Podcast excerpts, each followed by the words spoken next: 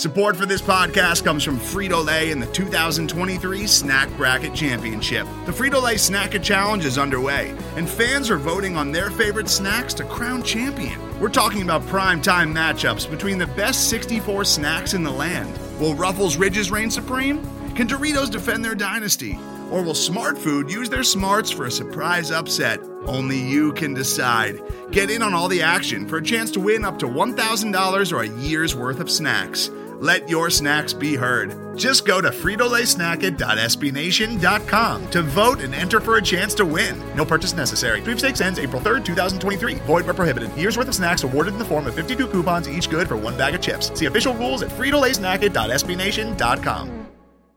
Hello and welcome everyone. This is the Thick Jacked Frames podcast, Fear the Sword's NBA Draft podcast. Trevor Magnotti here. The NBA draft is nine weeks away now. The Cleveland Cavaliers are set officially to have the second best lottery odds and officially picked 26th when June rolls around.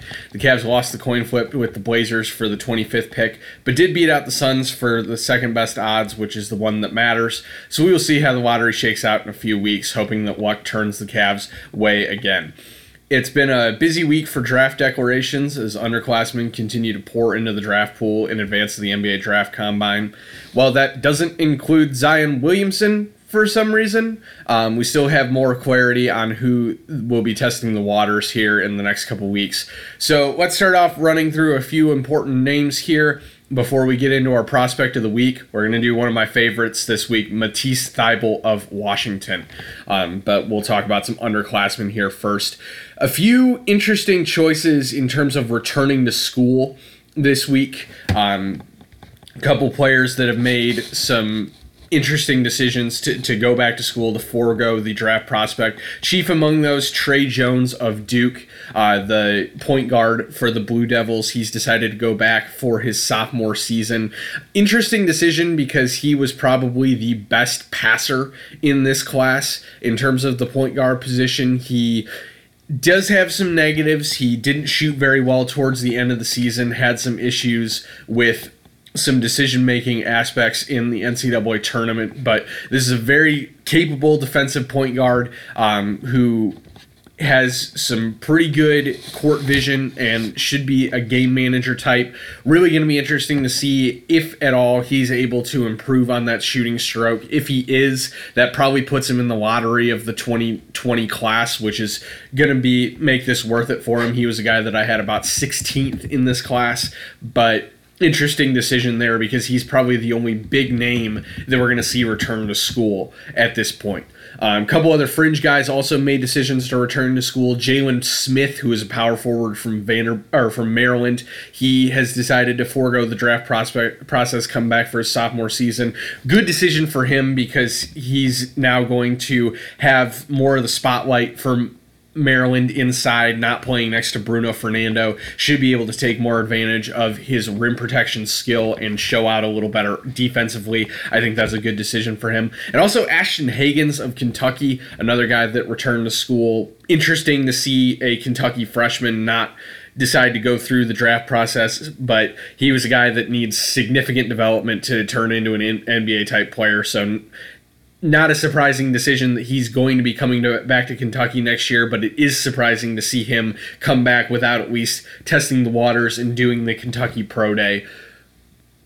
So a little bit of an interesting decision there few obvious names that we did see declare this week. Um, not as many as came out immediately when draft declarations started, but we still got some big names. Um, RJ Barrett, obviously the big one there. He declares for the draft, probably going to be a top three pick in the 2019 class. So he is in officially. That's good to see. Um, Nickeil Alexander Walker of Virginia Tech also decides to declare he's a guy that probably is going to stick in, probably is going to come out in this class because he's probably going to be a top 20 pick. Um, so easy, good decision for him. A um, couple other guys that were interesting but obvious Keldon Johnson, Cam Reddish, both guys who had disappointing seasons at the college level but are clear name recognition guys that are going to probably go in the lottery of this draft, whether that's deserved or not. Um, both of those guys are probably going to be probably going to be top 10 picks or at least around that so pretty obvious that they're going to come out um, more importantly this week than kind of the obvious names we're still waiting on zion williamson and jarrett culver um, instead we got to see a lot of guys who are going to have interesting pre-draft processes to figure out whether or not they are read at the same level by nba teams as a lot of kind of media and draft scouts have them at um, a few names to read off the list here. Um, we'll just kind of quick hit everybody. Um, really nice to see that Grant Williams and Jaxson Hayes came out. Those are both guys that were kind of questionable whether they were going to return to school or not. We get to see both of those guys come into the draft process. I wouldn't be surprised to see either of them eh, opt to return at some point, but both of those guys should be lottery talents and should be coming out in the in this draft. So good to see both of those names in there as well. We get a few fringe point guards this week. Um, interesting to see Carson Edwards and Myles Powell come out. Myles Powell from Seton Hall. Um, really similar player to Carson Edwards. Um, both of these guys are very quality shooters with a little bit of playmaking skill, undersized for their position. Um, not good defenders. Um, kind of, kind of the guys that you see come out every year. May get drafted in the second round, may not, but are probably headed towards the G League in and are going to have really productive careers in the G League and kind of float on the fringe of the NBA. I personally like Powell better than Edwards. Edwards, of course, has more name recognition, but Powell's the better passer, Powell's the better finisher, and those two things definitely matter, even though Edwards is the better shooter, and that's kind of the primary skill. It's good to see both of these guys come out. I wouldn't be surprised to see either of them return to school as well. Um, but it's going to be interesting to see how NBA teams value them alongside Shamorie Ponds, who uh, from St. John's, who had already come out last week. It's going to be interesting to see how all of these volume shooting point guards are rated by NBA teams. Um, we also got a few wings with some tools, but not a lot of production. Um, those would be Desmond Bane of TCU, Luguentz Dort of Arizona State, and Quentin Grimes of Kansas. All three of those guys put their names in and are probably guys who shouldn't be drafted this year because they don't have a ton of plug and play skills and are going to take significant development just to become even fringe rotation guys, especially Grimes, who maybe had the worst college season of any top recruit that we've seen in the last few years, and that includes Cam Reddish and Skal Labissiere. Um, Grimes was a mess this year, and it's really interesting to see him put his name in because teams are probably still going to rate him kind of highly because he was rated highly coming out of high school and it's going to be interesting to see what he can show. Maybe showing that Kansas was a bad fit for him and that he has more talent than he initially let on with his college season. It's going to be interesting to see how he does. Dort really had a hot start to the college season, but really fell off a cliff once con- conference play started. He's a guy that doesn't have a ton of useful NBA skills, and I wouldn't be able uh, surprised to see return to school because he doesn't get garner a lot of interest. And then Desmond Bane, a guy who's really underrated as a three and D type, um, but does again doesn't have the name recognition, doesn't have a super impressive statistical profile, even though it's good. So it'd be interesting to see kind of how he's rated. He's a guy that I could definitely see going in the top half of the second round um, or returning to school pretty quickly once the combine process gets started.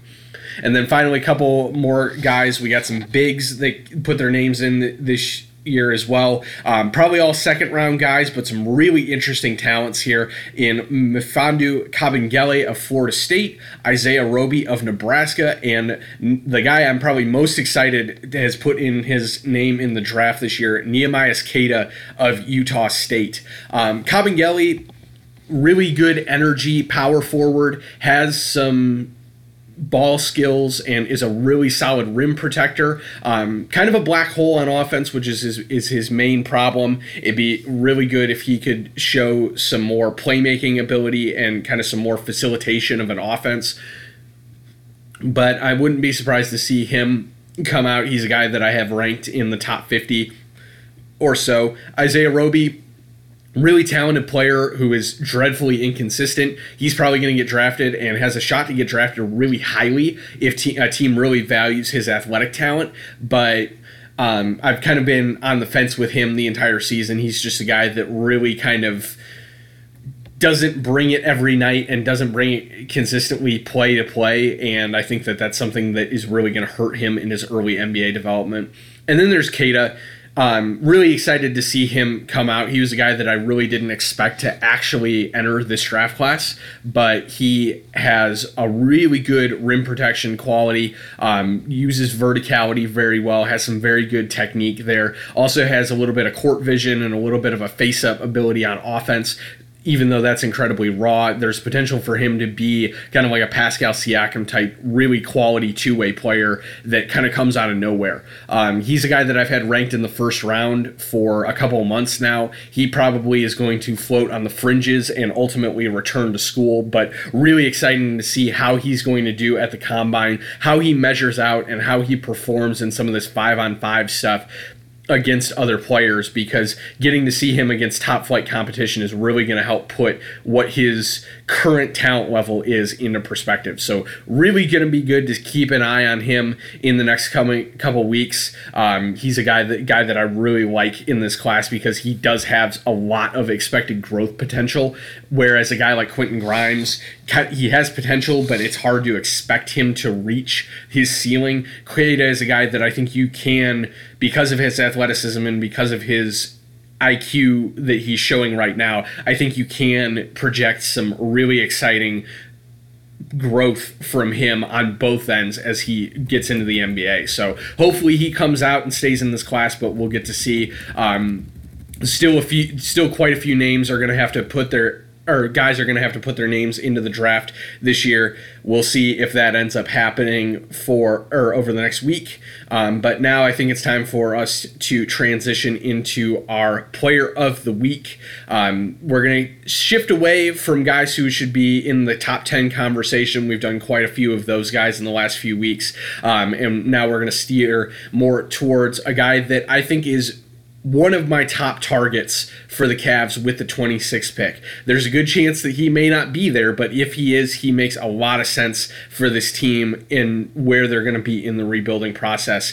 Um, Matisse Thybulle of Washington. Let's break down the kind of intro stuff for him. Six foot five, 195 pounds with a seven foot wingspan are the measurements for him. Um, his statistical numbers: 31.1 minutes per game. He averages just 9.1 points per game, but the other numbers are pretty solid. 3.1 rebounds, 2.1 assists. The big one, 3.5 steals and 2.2 blocks per game.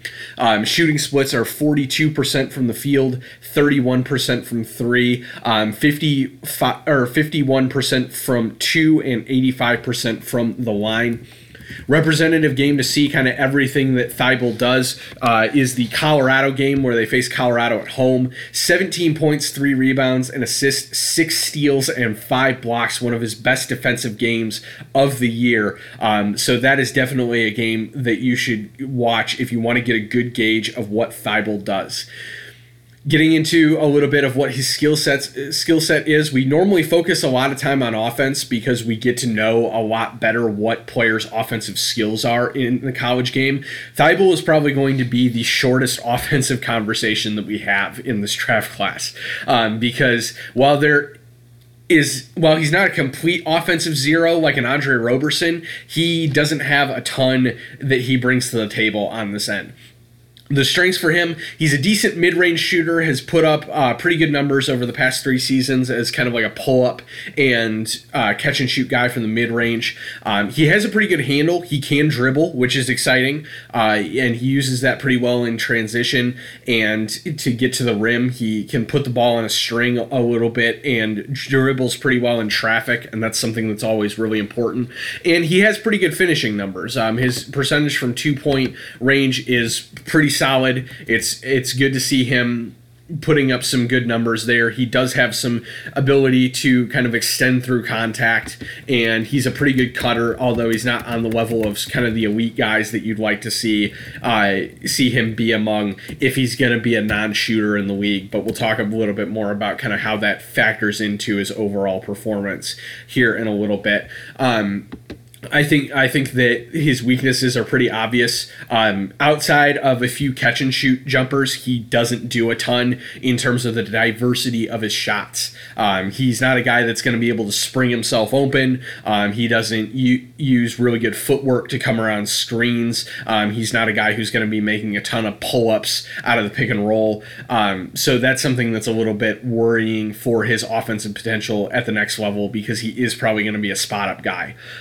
Also, not a great decision maker. Um, doesn't make very good reads, especially in traffic with the ball, um, which is going to really limit his on ball potential. And also, just a guy that kind of is a little bit of a record scratch guy when it, he catches the ball on offense. When he gets the ball and he's open, he struggles to make the decision whether to drive or whether to shoot. Um, that little extra half second can be killer in the NBA, so that's a little bit of an issue for him there as well. But we're not talking about offense when we talk about Thybulle. We're talking about his defensive potential. He is the best defensive prospect in this draft, hands down. I would take him even be- even more than Brandon Clarke in terms of just the ability to perform the duties that he's probably going to have at the NBA level. Clarke is able to do a lot more stuff, and I think there's other players that kind of fit that mold as well, like Zion Williamson and Grant Williams. Those are guys who you're going to be able to have do a lot more things than Thybulle, but for the jobs that he's going to take for a defense, he is going to be the best at those jobs. Um, the strengths are enormous. Um, and it starts with his hands. Thybulle plays primarily in a 2 3, which is a little bit of a suppressant when it comes to steals and blocks. Um, we see that with Syracuse guys consistently. We see that a little bit with Virginia guys. Um, these teams that play kind of more zone style matchups, and Washington is off the Syracuse tree with Mike Hopkins, so they're playing almost exclusively 2 3 zone. And Thybulle's steal and block numbers are absolutely nutty. He ever he posts 6.6 steals per 100 possessions. To put that in perspective, the highest steals per 100 possessions number that is among guys who have actually gone pro at the NBA or at the college level since 2010 is Marcus Smart. Marcus Smart finished at 5.3 steals per 100 possessions. So Thybulle is outpacing everybody in the database by at least 1.3 steals per 100, which is absolutely insane. He couples that with a block rate that is at 8.1%, which would put him on par with most of the rim protectors in this class. He has a career steal and block rate of 4.7 and 4.9, respectively, and he's the first player that has ever finished a season with over 100 steals and over 75 blocks. He is the best havoc creator that we have ever seen come out of the college game, and I feel pretty confident saying that.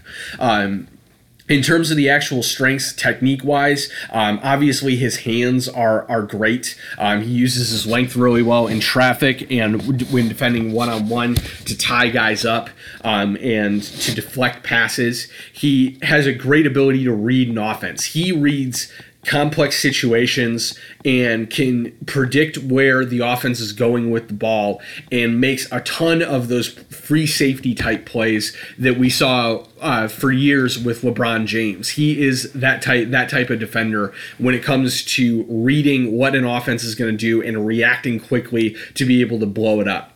Um, he couples that ability to read with great closing speed. He is really good at covering a lot of ground, and he's also very disciplined. I mean, you have a, or if you have a guy that puts up this type of steal rate and and does so in a two three zone, you're probably seeing a guy that gambles a lot. But But while Thybulle does gamble a little bit, he still is a guy who sticks true to what he needs to do in the defense. He's just allowed to do a, a lot of stuff. He has a lot of he has a lot of freedom to kind of rotate and break the zone um, and be able to follow guys, and I think that's something that's important. Um, but he does a really good job of with that staying disciplined and not just jumping out way outside of what the defense is and be, not being able to recover to be able to to be able to allow the defense to have kind of gaps within within where where things are going. So I think that Thybulle is one of the more disciplined players in the in the draft, which you kind of have to couple with his steal rate to know that that's that makes it even that much more impressive. He's not a guy that's just gambling all the time. He also has great vertical athleticism, which is which is important, which is why he puts up so many good blocks. Um, he is one of the best at closing out on a three point shooter and getting uh, his hand on the ball as the shooter goes up with it. Um, also does a, does a lot of kind of blocks in the mid post and stopping kind of that open mid post big. Um, face up game that beats a lot of 2-3 zones because he's able to kind of react, dig down, and get his hand on the ball from behind. Um, this is this is a really exciting profile for a player at the next level. Um, all, all of these defensive tools are, are really exciting.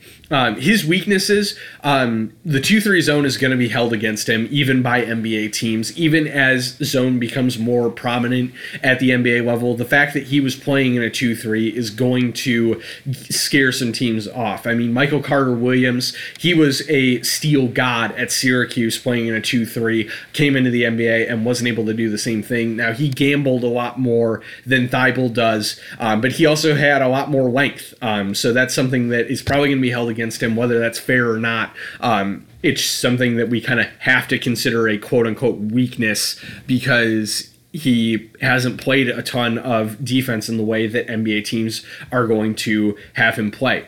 Also, another weakness, if he was six eight, I would feel a lot more confident about him being kind of like a lock for like decades of all NBA first team all defense, but you know he is six five. He is going to be limited in his ability to defend fours, to defend uh, some threes one on one at the NBA level. So that's something to kind of hold against him a little bit too. But you kind of have to scale what we're talking about at the defensive end with him. Like these are not things that are going to cripple his potential. These are just things that are kind of more limiting what his ceiling outcome is going to be on the defensive end. So for projection for him, pretty obvious. Game plan wrecking point of attack defender with potential to shoot off ball at the NBA level is kind of where where I see his overall uh, kind of role being. Um, he's going to be a guy who's going to take primary assignments for most of the time, is going to defend a lot of pick and roll, and is going to be the guy that you throw on the top primary creator night after night after night and on offense, I see him being, you know, maybe a little bit of a slasher, um, probably a little bit of a shooter with maybe some upside um, to become a little bit more productive as, as a ball handler. Um, but for the most part, anything as long as he shoots at like a 37, 38% three point clip, he is going to be a rotation player for a decade. Um, the floor for him is probably a Sindarius Thornwell type. Um, a guy who is a very very strong defender. Thornwell is really good on the def- on the defensive end at the wing. Um, he's strong enough to be able to defend up to the four, which I don't think Thybulle is, but Thybulle's obviously a lot quicker, um, and he's probably a more advanced defender than what Thornwell was when he came into the league. Um, but that same type of kind of all defense, absolute zero on offense. Um, type of role is probably what we're going to see as kind of like the baseline level for Thybulle. That's what I would expect him to be next year. A guy that fits into a rotation and can play minutes because of how good he is on defense, but is going to offer you absolutely nothing on offense. And if he doesn't develop as a shooter, that's kind of where his protection is going to be. Him kind of being like a ninth or tenth man that's just a really good defender for certain matchups.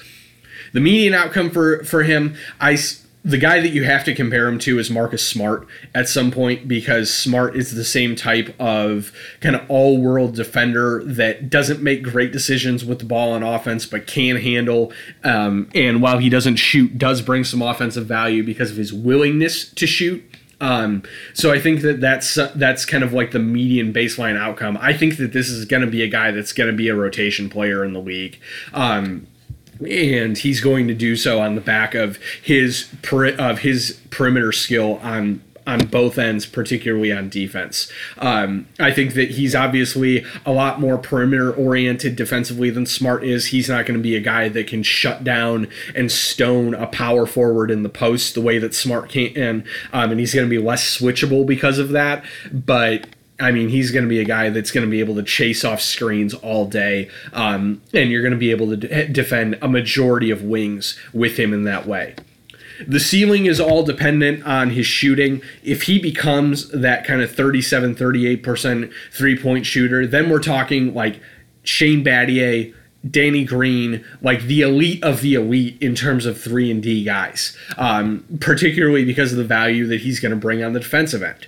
Um, I, th- I think that if he can be a guy that can shoot off screens and can be comfortable just letting it rip six, seven times a game um, on spot up threes, that's going to be gravy for him. It's going to take him a little bit of a while to get there, and that's kind of why it's he's probably on kind of the Danny Green curve where he may be even given up on by his first team because of how much of a negative he is on offense. But if he gets in a good situation with a good shooting coach, that defense is going to get him in rotation. The offense is going to be what keeps what makes him a valuable player for a contender. Um, so I think that that is a really really promising ceiling outcome for him. I mean, we've talked we talk about all of all of those guys and kind of all of those roles. He's pretty clearly going to be a rotation player on a playoff team at some point, even if he is in the Thornwell camp.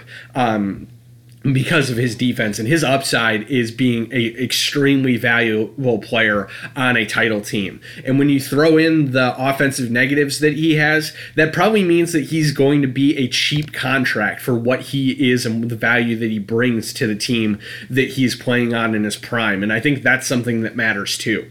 Um, so that kind of helps us transition to his fit on the Cavs. I mean, this is going to be a guy who's going to be very cheap, and the Cavs could potentially cost control for eight years and always have a very solid perimeter defender. Um, he may just be Tony Allen. Tony Allen was a linchpin to what the Grizzlies did. Um, and I think I think that if you can get that type of guy late in the first round, you have to pull the trigger on that.